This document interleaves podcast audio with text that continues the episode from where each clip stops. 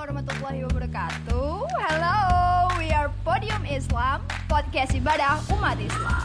Welcome to our first podcast. Jadi guys, channel Podium Islam ini adalah channel dakwah gua sama teman-teman gua buat ya dakwah, sharing, gitu deh pokoknya. Nah, berhubung nggak mungkin semuanya ngomong dalam satu waktu, jadi gue sama teman-teman gue bakal gantian sharing ke kalian per episode. Di episode ini gue yang bakal materi yang bakal gue bahas kali ini itu berhubungan dengan nama gue sendiri. Karena nama gue suci, so ya bisa ditebak lah ya gue bakal bahas apa. Bener banget, gue bakal ngomongin tentang bersuci. Apa sih itu bersuci? Gimana sih cara kita bersuci? Itu yang akan gue bahas di materi kita. Menurut KBB, bersuci adalah membersihkan diri. Tapi membersihkan diri kayak apa sih yang dimaksud dalam Islam? Kita ini rujukannya ke Islam ya, karena ya seperti yang udah gue bilang dari awal, kalau ini channel ini itu channel dakwah. Bersuci, kalau kita lihat dari bahasa Arab itu sebutannya tahar. Tahar sendiri adalah mengangkat atau menghilangkan penghalang yang timbul dari hadas dan najis. Hadas dan najis itu dua hal yang berbeda ya guys. Untuk yang pertama ini gue bakal bahas tentang hadas dulu deh. Hadas itu artinya suatu keadaan tidak suci sehingga menghalangi seseorang untuk melakukan ibadah sholat dan tawaf. Hadas sendiri dibagi jadi dua, yaitu hadas kecil dan hadas besar.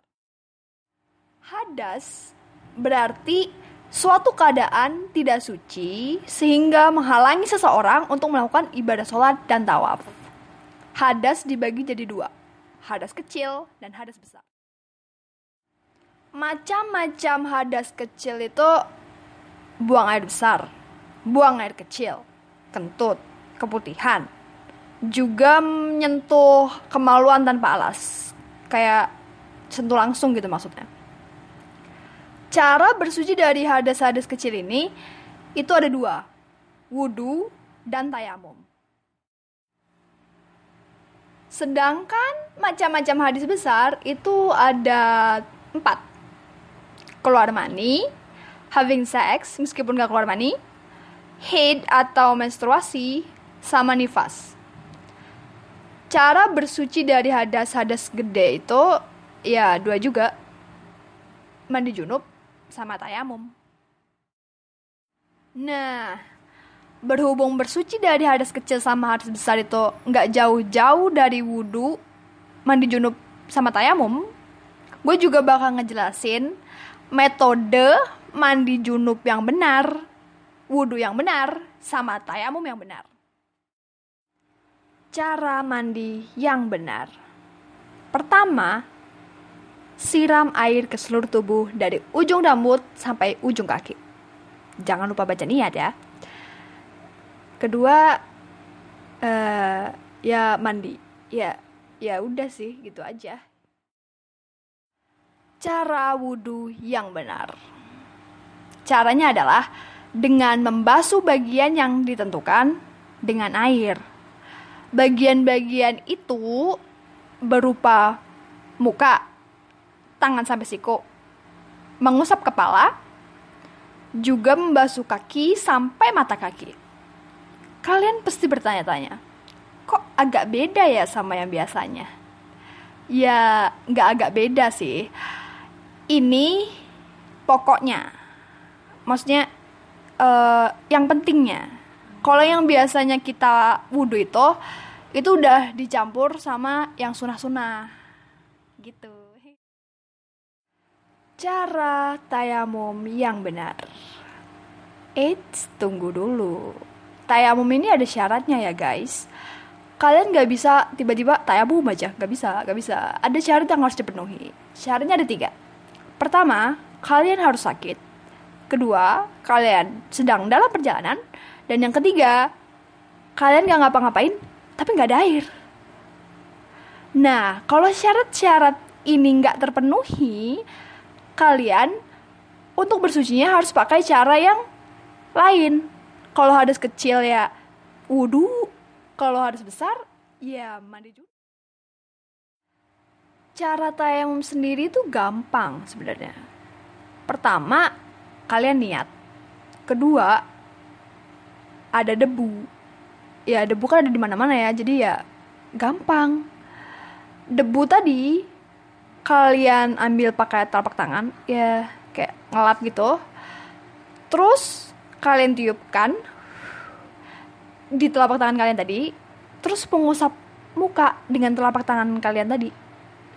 Abis muka, mengusap punggung telapak tangan hingga pergelangan tangan. Udah, gitu doang. Sekarang kita bahas tentang najis. Najis berarti sesuatu yang kotor dan menjijikkan. Najis dibagi jadi 3. Najis ringan, najis sedang, sama najis besar. Najis ringan itu berupa air kencing bayi laki-laki yang belum makan apa-apa selain ASI, yang berumur kurang dari 2 tahun. Jadi kalau misal dia bayi laki-laki kurang dari 2 tahun tapi udah makan promina, itu gak bisa ya. Itu udah beda, bukan najis ringan lagi. Cara ngebersihinnya atau cara bersuci dari najis ringan ini tadi, itu dengan cara dipercikan air ke tempat yang terkena najis tadi. Dipercikan aja gitu. Kalau najis sedang, itu segala sesuatu yang keluar dari lubang kemaluan manusia, kayak ya air kencing, pup, gitu-gitu. Cara bersuci dari najis ini dicuci sampai bau sama bekasnya hilang. Yang terakhir ada najis berat, berupa air liur dan kotoran dari anjing dan babi.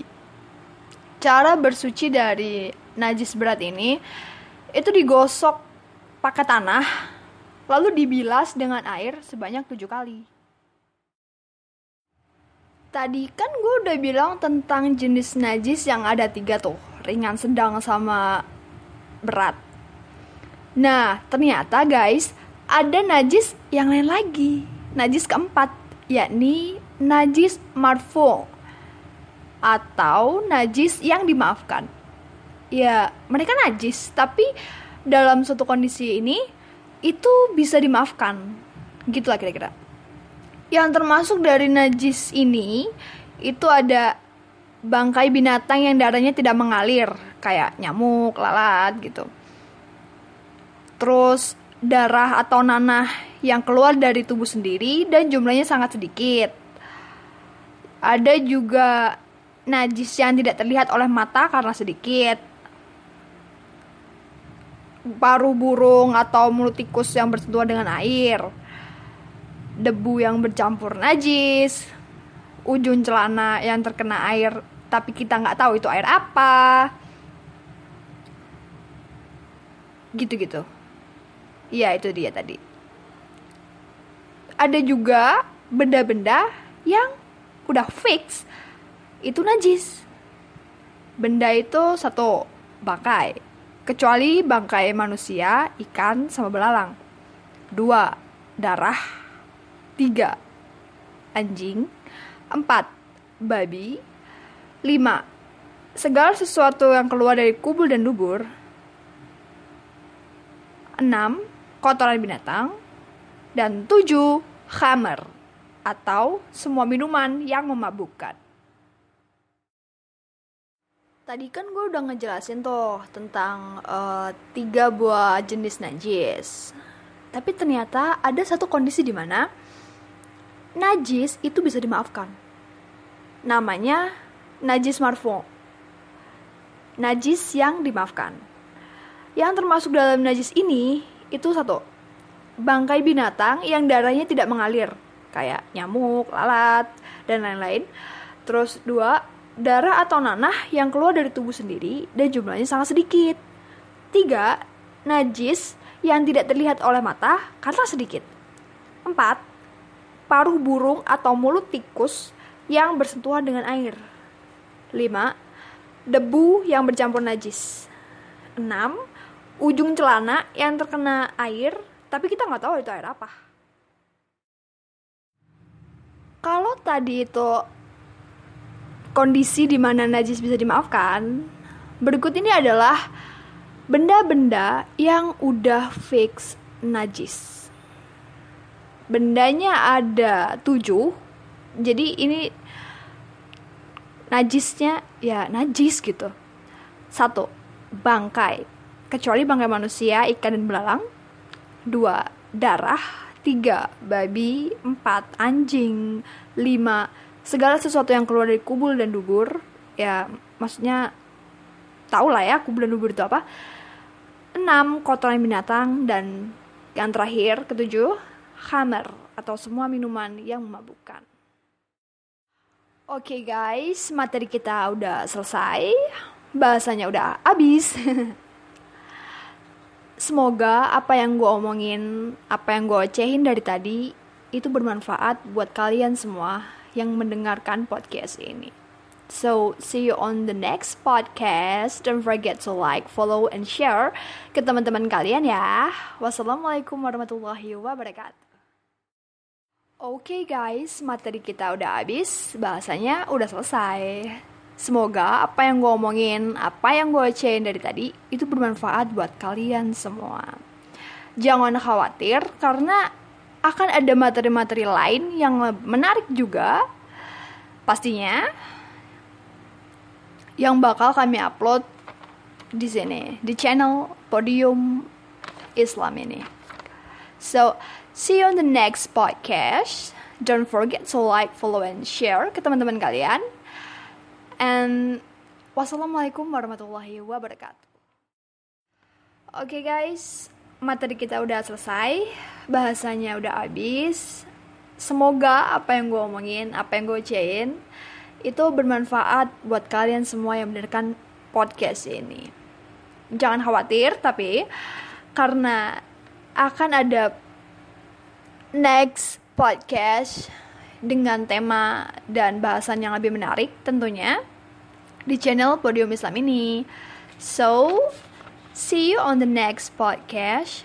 Don't forget to like, follow, and share ke teman-teman kalian ya. Gua Suci Dewi pamit undur diri. Wassalamualaikum warahmatullahi wabarakatuh. Okay guys, materi kita udah habis, bahasanya udah selesai. Semoga apa yang gue omongin, apa yang gue ocehin dari tadi, itu bermanfaat buat kalian yang mendengarkan podcast ini. See you on the next podcast. And don't forget to like, follow, and share ke teman-teman kalian ya. Wassalamualaikum warahmatullahi wabarakatuh.